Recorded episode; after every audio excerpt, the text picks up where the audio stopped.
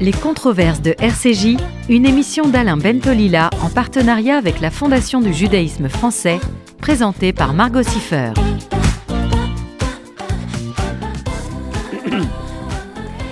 Bonjour à toutes, bonjour à tous, bienvenue dans cette nouvelle saison des controverses sur RCJ. Bonjour Alain Bentolila. Bonjour, ravi de, de vous retrouver Margot, je suis ravi de retrouver nos auditeurs et puis ravi d'accueillir euh, Bruno Germain qui est un, un grand spécialiste de, la question du, du lexique, euh, des mots pour, les, pour, pour, nos enfants, justement, et qui euh, est en plus un ami. Euh, Ça tombe bien. Proche et que j'estime beaucoup. Bonjour, Bonjour Bruno Germain. Bonjour à tous. Alors Bruno Germain, vous êtes euh, enseignant en sciences du langage à l'université Paris-Descartes. Vous êtes également euh, l'auteur du livre Vocabulaire, comment enrichir euh, sa langue. Vous êtes aussi impliqué dans la création de plusieurs outils pédagogiques et aussi chercheur associé au CIFODEM. Et on va parler avec vous deux dans ces controverses de la question de l'enrichissement du vocabulaire chez les enfants. Alors une première question que je pose à, tous les deux, comment donner du vocabulaire à son enfant dès son plus jeune âge, avant même qu'il entre en classe de maternelle? Alors, les, les enfants sont avides de pouvoir échanger avec le monde et d'échanger avec leur entourage. Ce qui fait qu'ils prennent tout ce qu'on leur propose comme moyen d'expression. Le premier moyen d'expression, c'est le mouvement. C'est le regard, c'est la suite du regard des parents, c'est reconnaître les visages, c'est reconnaître les personnes. Mais très vite, il a besoin de pouvoir échanger autrement, c'est-à-dire de pouvoir échanger par la pensée et pas seulement par la démonstration de l'existant.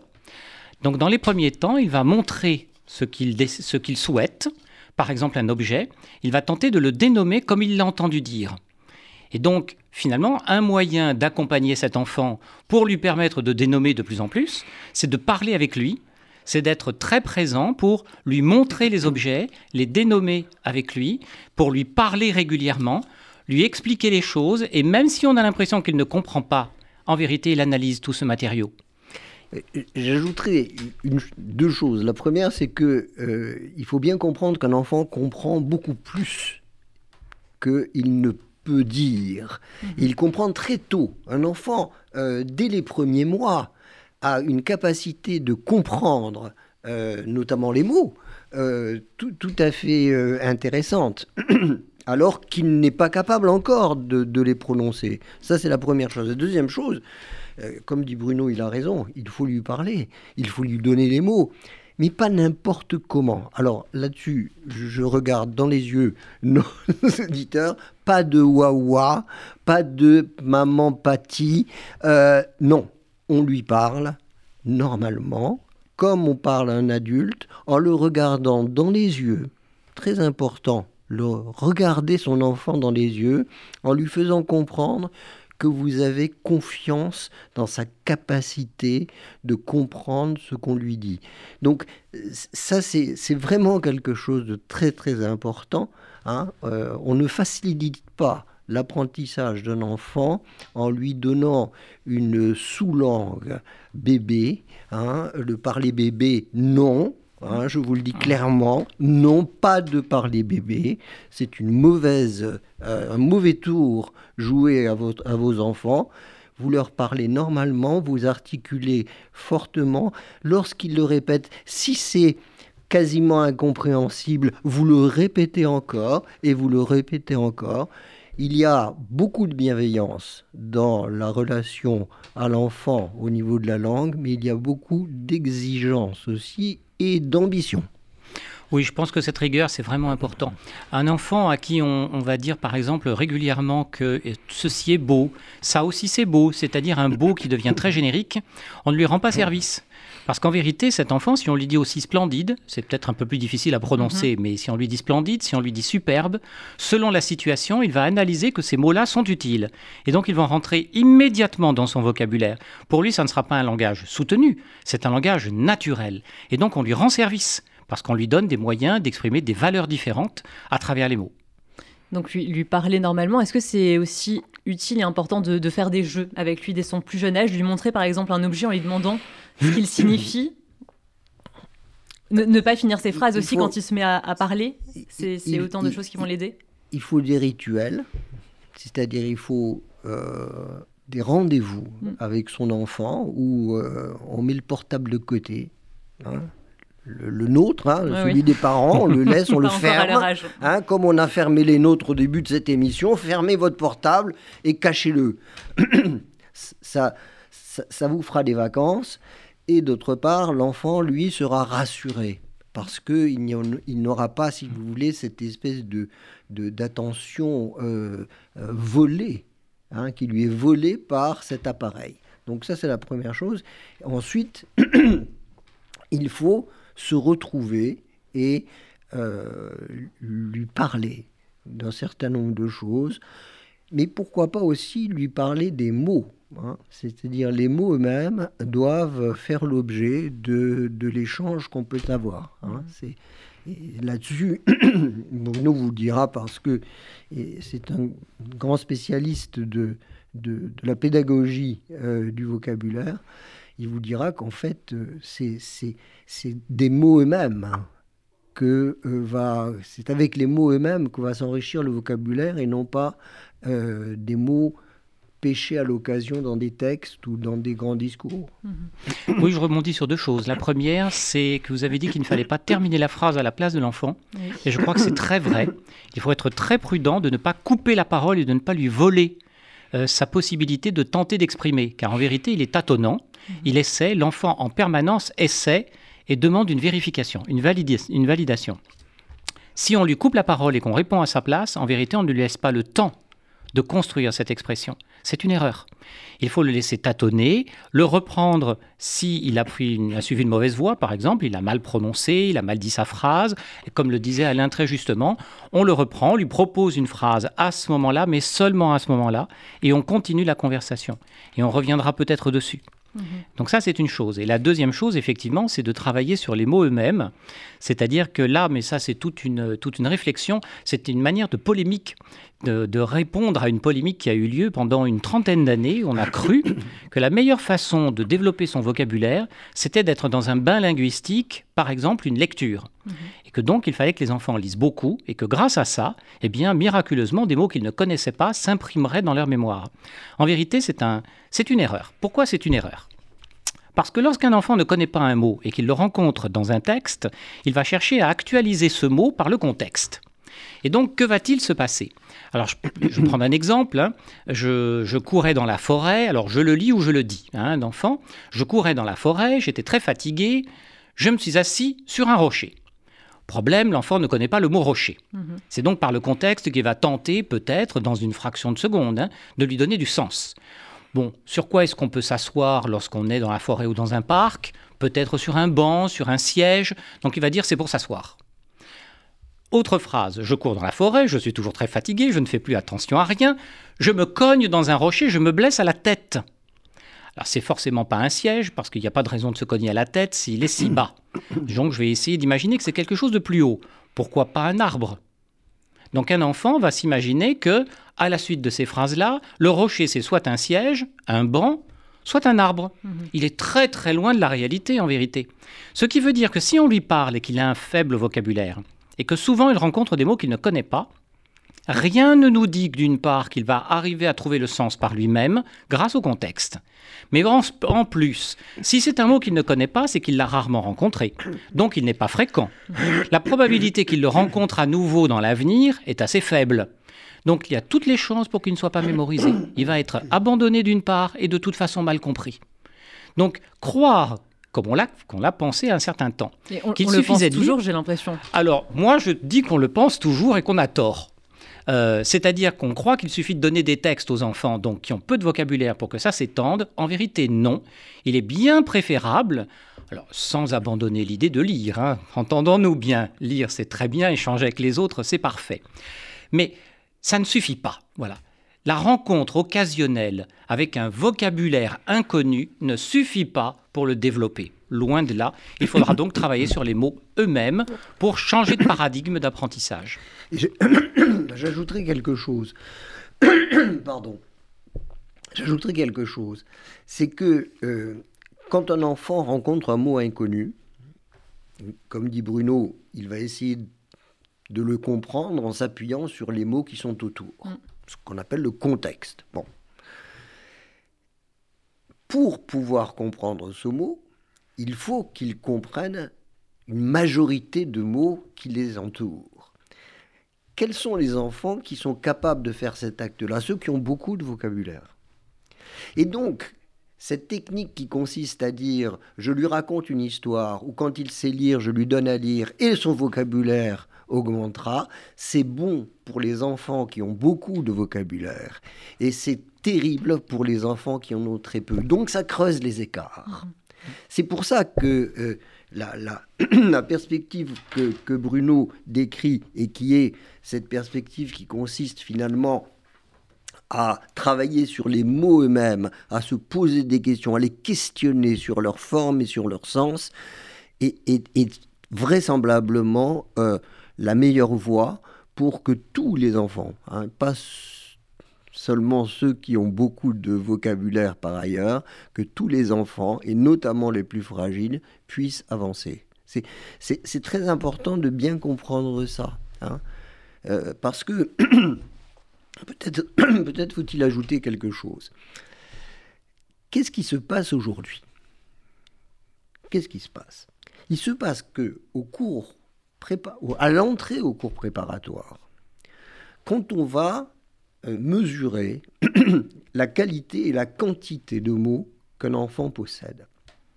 On se rend compte qu'entre les 20% qui ont le plus de mots et les 20% qui ont le moins de mots, le rapport est de 1 à 8.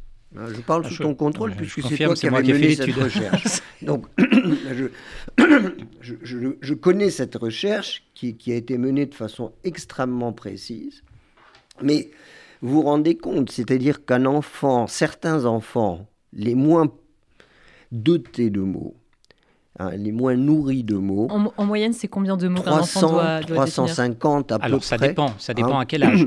Euh, si à l'entrée au CP, par euh, exemple. À l'entrée au CP, alors on considère qu'il faudrait que les élèves aient environ 2500 mots, 2400, 2500 mots. Il faudrait pour s'en sortir bien. Et on est loin du compte?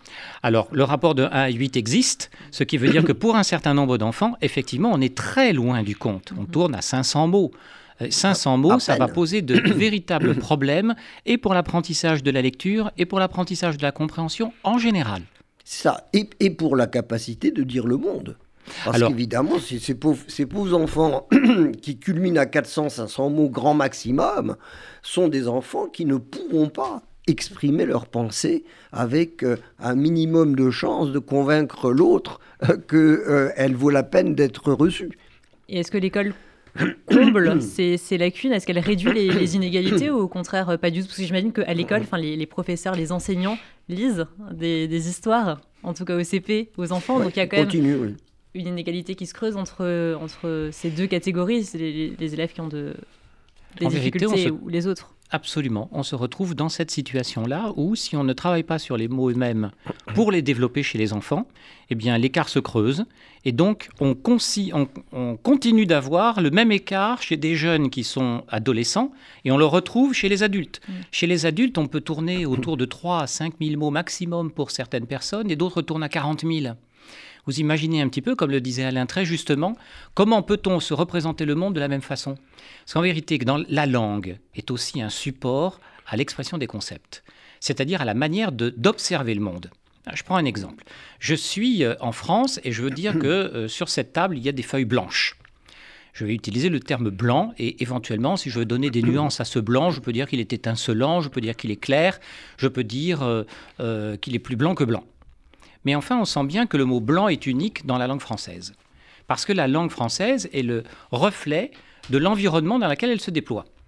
Si je suis chez les Inuits, qui vivent dans, un environnement très blanc, eh bien en fait, on s'aperçoit qu'il y a de nombreux mots pour indiquer le blanc. Il y a des variétés de blanc. Ce qui veut dire qu'un Inuit lambda, autour de cette table aujourd'hui, considérerait qu'il y a différents blancs dans cette pièce, sur les murs, sur la table, et donc serait capable de les exprimer. Mhm.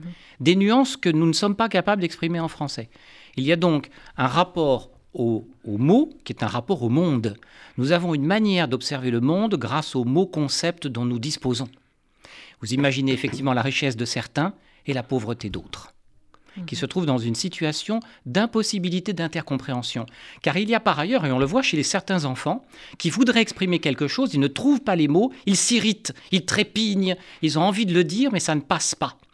Mais qu'est-ce qu'il leur reste à part les gestes, mhm. si les, mots ne sont pas là? Alors les coups plus tard, peut-être. Les coups Parce que c'est ce que décrit Bruno, c'est quelque chose de terrifiant.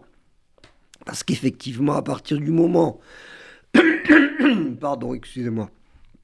À partir du moment où on va avoir cette incapacité véritablement de, de, porter sa pensée avec des mots précis, à partir de ce moment-là, évidemment, on va euh, s'exaspérer, on va trépigner, on va euh, essayer de se désespérer que sa parole est un quelconque poids, et à partir de là, évidemment, euh, on va plutôt euh, préférer marquer, laisser une trace par autre chose que les mots.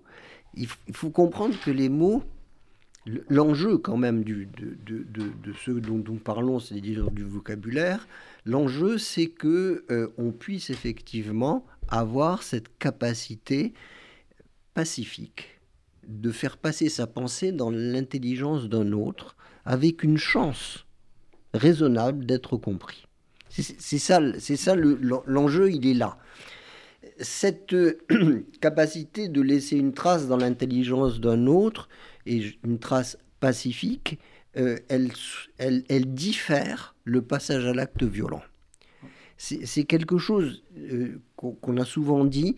On n'y pense pas suffisamment aujourd'hui quand on finalement on dit oh là là, euh, on n'a pas besoin de beaucoup de mots, finalement on se débrouille. Non, on se débrouille pas. On se débrouille pas parce que euh, le, propre de l'homme, c'est justement cette capacité de d'entrer avec bienveillance dans l'intelligence de quelqu'un. Et, ça, c'est effectivement, ça exige hein, euh, qu'on puisse euh, avoir des mots suffisamment précis.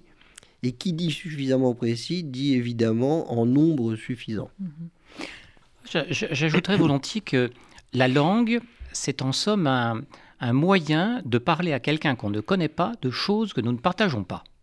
C'est donc effectivement aller vers l'intelligence de l'autre. Mm. Or, un certain nombre de jeunes se trouvent aujourd'hui, du fait de la pauvreté de leur vocabulaire, dans une situation de connivence dans un tout petit groupe fermé.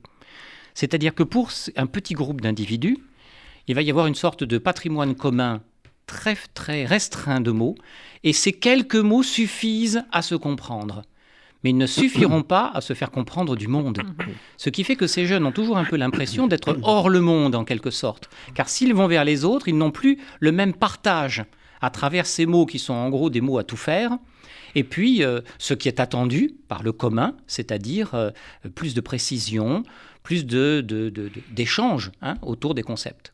Et puis, et puis ça les enferme. Bien sûr. Évidemment, ça les enferme. Je pense notamment à, la langue des, ce qu'on appelle la langue des cités, entre guillemets. Bon, euh, loué par par beaucoup comme étant un, lieu d'innovation, de, créativité, etc., etc. Euh, cette langue des cités culmine, culmine à quelques centaines de mots. Il faut pas oublier ça, hein, pour ceux qui vous disent oh, regardez comme c'est extraordinaire, euh, voilà, ils inventent des mots. Ils inventent des mots, euh, sauf que euh, moi je veux bien qu'on invente des mots à partir du moment où on en a assez en commun. Mm. Et, Bruno a raison de dire, dans cette situation de ghetto, tout le monde se connaît. On, on sait tout de tout le monde. On ne parle que d'un certain nombre de choses qu'on a en commun. C'est de l'entre-soi. Eh bien, l'entre-soi, la connivence, telle que tu mhm. l'as dit tout à l'heure, la connivence est le pire ennemi de l'apprentissage et de la précision de la langue. Plus on se connaît, moins on a besoin de mots en nombre et en précision. Mhm. Et donc, cette langue des cités, vantée par certains linguistes, mhm. qu'on connaît, hein, bien sûr, euh, qui en font des livres, qui en font des dictionnaires, etc., est une langue d'une pauvreté extraordinaire. et qui, euh, condamne ceux qui n'ont que cela à leur viatique linguistique à ne pas pouvoir sortir de la cité pour défendre leur chance. Mhm. Parce que c'est ça la grande question. Quand ils sont dans le ghetto, quand on est entre nous, peu de mots suffisent. Si je vis avec quelqu'un depuis euh, J'allais parler de ça aussi. 30 ans, 40 ans, hein, euh, un clin d'œil, un regard, euh, un geste, une onomatopée va suffire. Mais c'est celui, comme tu dis tout à l'heure, que je ne connais pas, qui ne sait pas ce que je vais lui dire, qui ne prévoit rien, celui dont je ne sais rien. Alors celui-là, il va avoir besoin de toute ma compétence linguistique, c'est-à-dire des mots les plus précis, les plus les- les- et, et- et- et- qui disent véritablement ce que j'ai dans la tête. Et ça, euh, il faut pas, il ne faut pas se leurrer. Hein, il faut pas se leurrer. Et quand vous parlerez à vos enfants, euh, mère, père, grand-père, grand-mère, faites en sorte de leur parler de choses qu'ils ne connaissent pas encore, et non pas de ce qu'il y a tout autour. Ils seront ravis d'entendre des mots évoquant des choses qu'ils ont vues rarement ou qu'ils n'ont pas vues encore. Et donc, moi je me rappelle de cette scène, je l'avais racontée une fois, dans un train. je suis là et en face de moi, deux pères-mères euh, et gamins de 10 ans, quarantaine d'années, les deux plongés sur leur portable, disent pas un mot, le gosse pareil. À côté de moi, une grand-mère et sa petite fille, et la grand-mère dit alors que les autres ne disent pas un mot pendant deux heures de voyage, la grand-mère dit Regarde, on appelle cela des éoliennes. Et elle ajoute, elle ajoute avec courage, tu sais, éolienne. Et le gosse répète, éolienne, éolienne. Il, doit avoir 6-7 ans. Écoute bien, ça vient de Éole. Éole était le dieu du vent. Et, et je, mon regard passait de l'un à l'autre et je me disais, ils ces enfants n'ont pas la même chance. Ah oui, non, c'est sûr. Ces enfants n'ont pas la même chance. C'est, terrible de voir à quel point. Et elle le regardait, cet enfant. Elle le regardait en face. Elle lui, parlait en le regardant, en lui montrant, etc. Alors, je ne veux pas jouer hein, les, les- vieux briscards hein, qui, qui, qui- qui regrettent euh, le passé. Non, pas du tout. Je dis simplement que si on ne parle pas aux enfants de choses intéressantes, précises et qui ne sont pas euh, communes, évidemment, on n'enclenche pas la machine à mémoriser le vocabulaire. Ah oui, très juste. Moi, j'ai donc deux remarques. La première, c'est que effectivement, je crois que dans des situations de découverte, il faut parler à ses enfants. C'est-à-dire qu'on est dans la voiture, on voit des paysages, on en parle. Euh, on arrive quelque part, on voit des objets, on voit des sens, on, on ressent des sensations, on en parle. Ça, c'est vraiment très important de parler en permanence de ce qui se passe, pour montrer que la parole est un moyen d'exprimer le monde. Et puis, euh, et puis effectivement, l'idée de, de travailler euh, quand on le peut et quand on a euh, l'inspiration, parce que éole, éolienne, il fallait y penser, il fallait avoir le, la culture pour. Oui. Mais euh, dès lors qu'on l'a, ou qu'au détour de hippopotame, on pense à hippo et qu'on va pouvoir en dire quelque chose, ne pas hésiter à parler de cette étymologie des mots. Les enfants sont extrêmement friands du sentiment de permanence des mots, de leur histoire en quelque sorte, et de se dire ah ça vient de là. Et ça c'est une manière de mémoriser. Parce que quand on dit ah ça vient de là, ça vient en relation avec autre chose. Et la meilleure façon de mémoriser finalement, c'est de partir de quelque chose qu'on connaît ou qu'on reconnaît et de l'inscrire dans une continuité avec d'autres objets, par association, par relation. Donc il ne faut pas hésiter à travailler l'étymologie, les enfants adorent ça. Donc si on peut, on le fait. Et assez tôt finalement. 7-8 ans, euh, un enfant est passionné par, euh, par cette découverte. Quand on lui dit hippopotame, hippo, le cheval, potamos, potame, pas la peine d'aller jusqu'au grec, Mm. potame, le fleuve, cheval du fleuve, ah, le cheval du fleuve. Et quand on lui dit, mais regarde, hippodrome, hippodrome, hippodrome, qu'est-ce que tu... Ah ben j'entends hippo comme dans hippopotame. Et pourquoi? Parce qu'un hippodrome, c'est un, cercle, un, tracé où les chevaux courent. Ah, mais c'est extraordinaire. Mais écoute bien, aérodrome. Ah ben j'entends comme dans hippodrome. Et, on, on, lit comme ça des guirlandes de mots qui racontent cette histoire.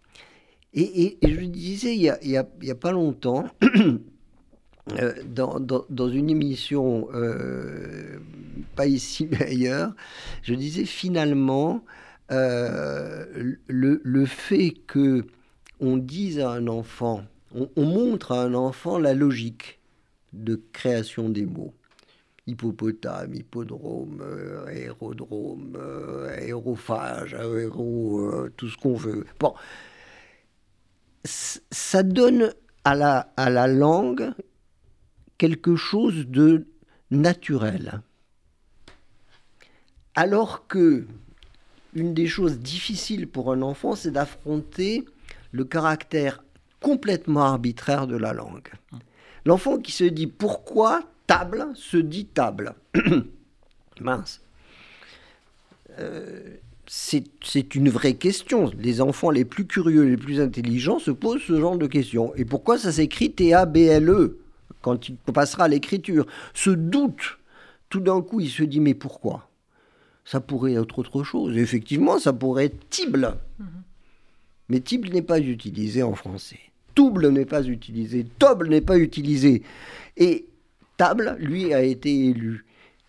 Mais de façon totalement arbitraire. La seule façon de lui donner quelque chose, un aspect naturel, hein, quelque chose de nécessaire quasiment, c'est de remonter à tabula. L'étymologie tempère euh, le vertige de l'arbitraire. L'arbitraire du signe est vertigineux, il, nous, il nous met dans un état de, de, doute absolument terrible qui, qui, nous empêche quasiment de parler et d'écrire. Eh bien, euh, l'étymologie, l'histoire des mots, leur construction redonne de euh, la, la normalité finalement à ces mots et de la motivation à une motivation qui n'est que différée, puisque tabula, vous me direz, mais pourquoi tabula mm. Et je remonterai un peu plus tôt, et j'arriverai à l'indo-européen, et l'indo-européen me dira, bah, c'est comme ça, mon pauvre ami, c'est comme ça. Je rebondis sur ce, que vous, sur ce que vous disiez avant. Il y a effectivement des enfants qui ont plus de chance que d'autres, qui ont plus de vocabulaire, du mm. vocabulaire plus précis, plus, plus, mm. plus développé. Est-ce qu'en utilisant ce type de vocabulaire un peu plus développés, comme par exemple à la place de beau, dire splendide, magnifique, mmh. etc., ça va pas aussi les exclure justement de ce groupe de personnes qui a très peu de vocabulaire, qui est un groupe fermé, on l'a dit, ça va pas l'exclure et du coup l'isoler en quelque sorte aussi. Il y a ce risque-là? Alors, de fait, il est vrai que à l'école comme ailleurs, certains enfants vont se contrôler eux-mêmes parce qu'ils se rendent vite, compte que leur langage n'est pas adéquat euh, par rapport au groupe c'est-à-dire qu'ils parlent trop bien en quelque mm. sorte, et qu'on risquerait de se moquer d'eux. Mm. Ceci dit, c'est quelque chose qu'ils apprennent. Ils vont apprendre des registres, tout compte fait. leur flexibilité naturelle va faire qu'ils vont se rendre compte qu'il y a des mots à utiliser en fonction des destinataires et d'autres mots à choisir en fonction d'autres destinataires. Et donc, moi, je dirais qu'au contraire, ça, restera une chance, parce que passer le premier temps de trouble, qui risque d'arriver, mm. euh, ils se rendront compte qu'il y a euh, un choix à opérer. Et ils le pourront, parce qu'ils ont les outils pour le faire, ils pourront l'opérer. Ils écouteront ce que disent les autres, comment ils expriment les choses, se rendront compte que somme toute il suffit de peu de choses pour y arriver, et ils utiliseront ce peu. Mais ils sauront pouvoir utiliser ailleurs un langage plus soutenu quand c'est nécessaire quand ils s'adresseront à d'autres, à des adultes, quand ils s'adresseront à d'autres, euh, d'autres enfants dans d'autres situations. C'est ce qu'on appelle la flexibilité linguistique. Et donc, on leur apprend ça en quelque sorte, ou ils l'apprendront par eux-mêmes. Mais ça n'est pas retrancher quelque chose, c'est pour moi continuer, ça continue d'être une richesse. C'est exactement ce qu'on disait tout à l'heure à, euh, à propos de la langue des cités. Oui, c'est ça. La langue des cités, enfin, ça marche très bien dans un groupe extrêmement restreint. Mm-hmm. Et, on n'a pas à, stigmatiser cette langue des cités. Ça marche parce qu'ils se connaissent tellement qu'ils n'ont pas besoin de beaucoup de mots. Et comme ils n'ont pas besoin de beaucoup de mots, en plus, ils en inventent. Et donc la créativité est, en fait euh, une façon de ne pas communiquer de façon précise, mais on crée des mots qu'on est les seuls à connaître et à partir de là, on avance. Donc ça, c'est très bien.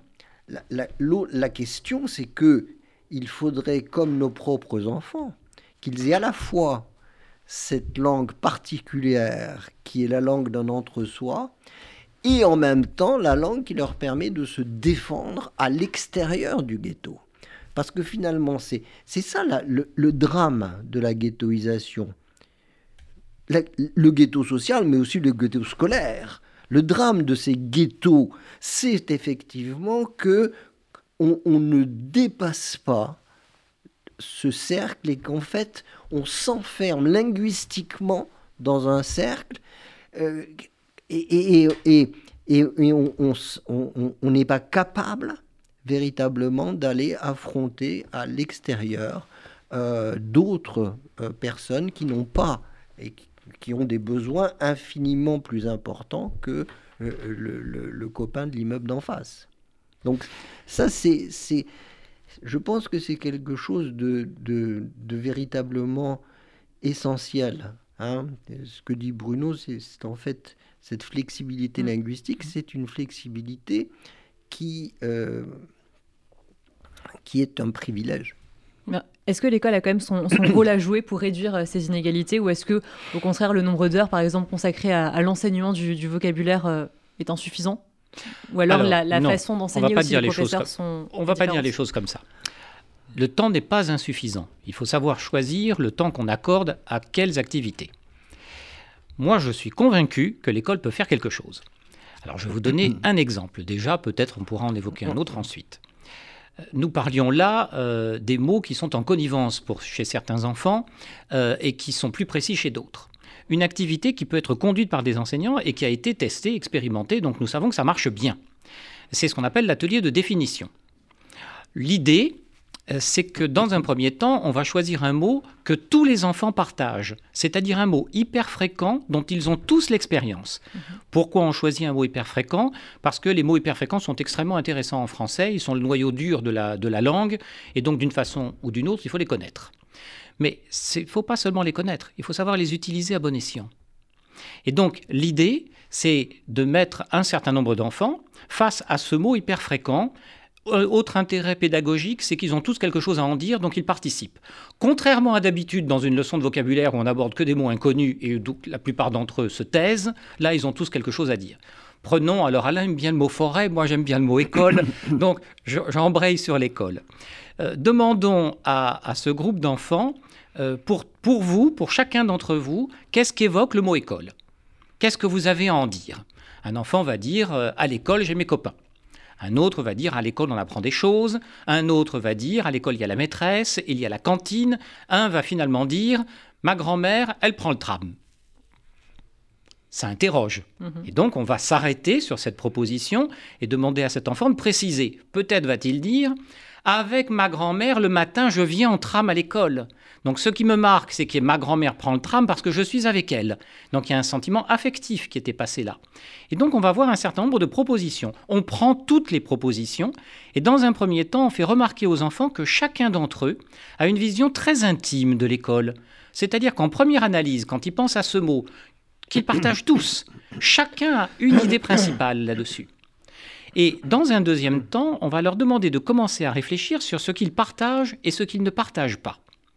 Par exemple, euh, à l'école, il y a la maîtresse. Est-ce que vous le partagez tous? Ben oui, puisque nous sommes en classe, tu es là, toi maîtresse, tu es présente, donc oui, tu es là, donc c'est quelque chose que nous partageons tous. Est-ce qu'il y a, est-ce que tout le monde va à la cantine? Non, pas tout le monde. Donc nous ne partageons pas tous le fait d'aller à la cantine. La cantine n'est donc pas un élément essentiel de l'école en soi, puisque tout le monde ne le pratique pas. Est-ce qu'on apprend des choses à l'école? Alors j'espère que tous les enfants vont répondre oui, ce qui serait une bonne nouvelle pour la maîtresse en question. Et donc il va y avoir un certain nombre de choses qui vont apparaître comme très partagées par tous.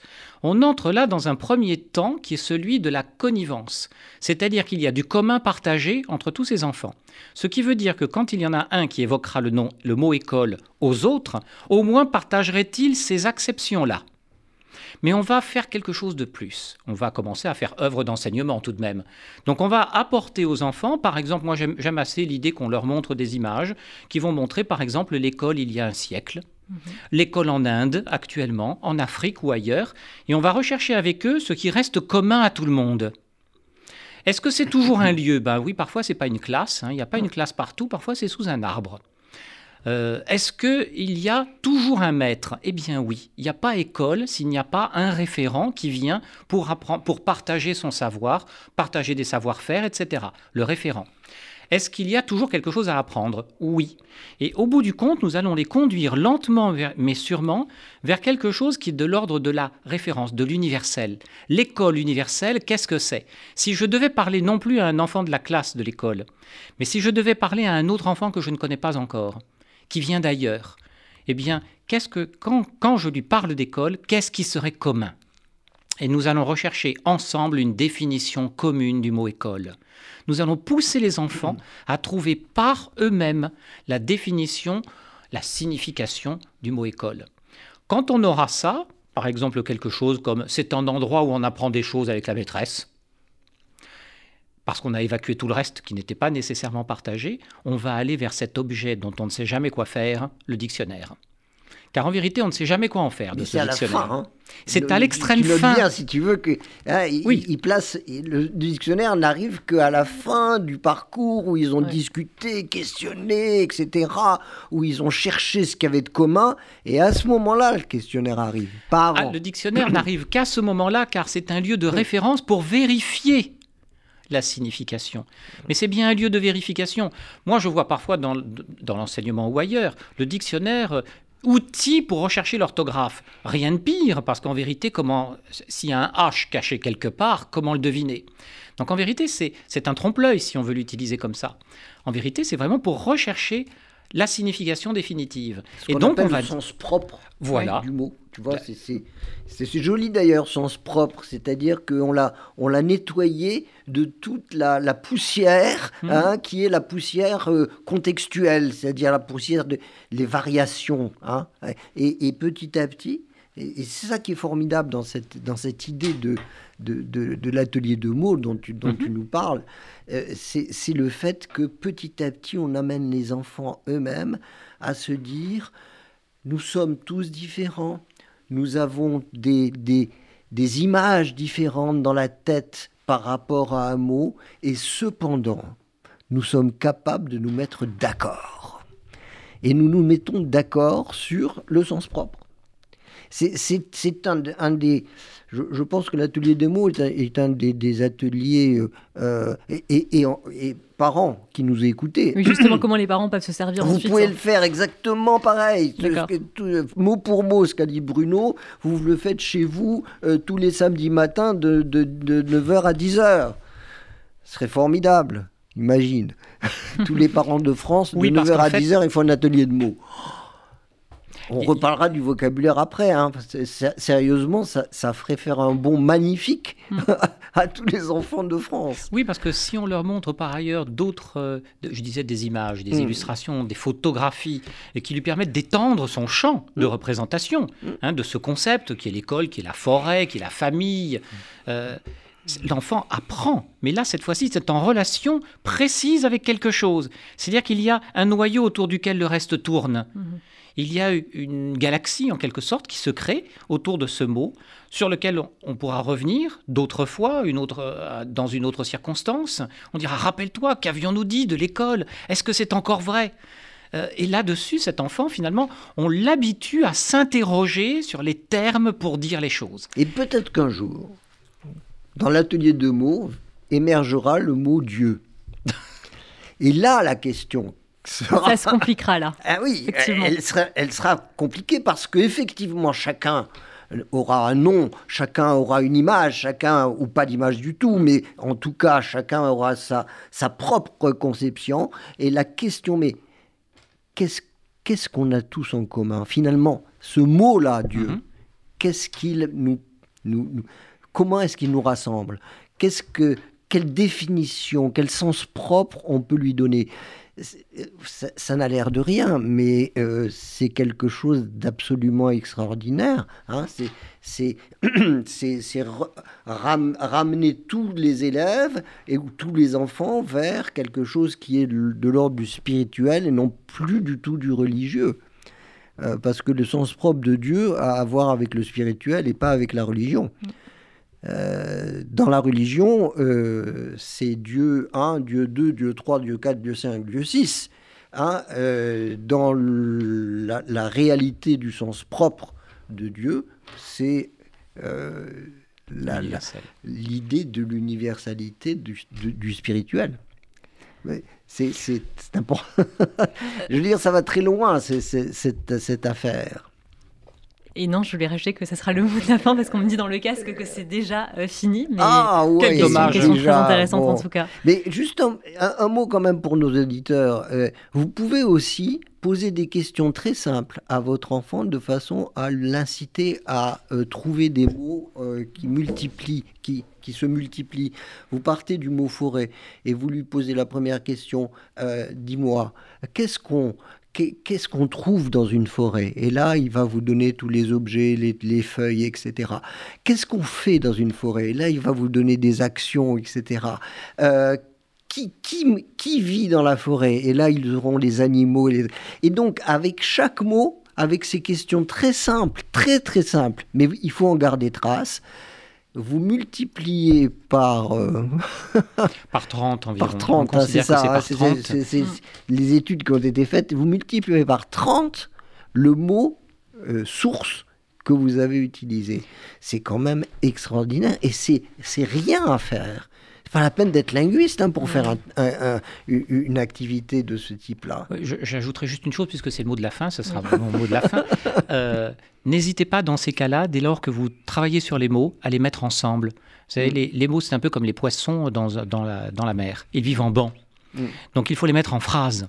Donc il ne faut pas hésiter à prendre chacun des mots qui a pu apparaître et lui dire euh, ben, faisons des phrases avec, mm. fabriquons des phrases. Alain disait à l'instant, dans la forêt, il y a qui fait quoi comment, pourquoi. Et donc, on va fabriquer des phrases valises, un peu comme ça, avec son enfant. Dire, qu'est-ce que... Et si on disait qui y va Alors, qui y va dans la forêt bah, Qu'est-ce qu'on pourrait dire? Comment pourrait-on le dire? Et donc, on va pousser les enfants à essayer d'exprimer des phrases avec ces mots qu'on a fait émerger euh, les uns les autres, euh, pour les habituer à euh, les, les, travailler, en fait, au corps. C'est l'idée que, les sons font des mots, les, les, mots font des phrases, et que les phrases font des textes. Et c'est ça qui, qui, va, qui va bercer tout l'apprentissage de, de nos enfants. Merci beaucoup Alain Bentolila et, Bruno Germain pour euh, toutes ces précisions. Bruno Germain, je le rappelle, vous êtes euh, enseignant en sciences du langage à l'université euh, Paris-Descartes, chercheur associé au CIFODEM. Vous êtes aussi l'auteur du livre Vocabulaire, comment enrichir sa langue, qui était le thème de cette émission, émission qui est à retrouver sur notre site internet, sur YouTube et sur tous nos réseaux sociaux. Je vous dis au mois prochain, Alain Bentolila. Merci Margot, ravi de vous retrouver bientôt. Et moi aussi. Merci beaucoup, Bruno Germain. Merci de m'avoir invité.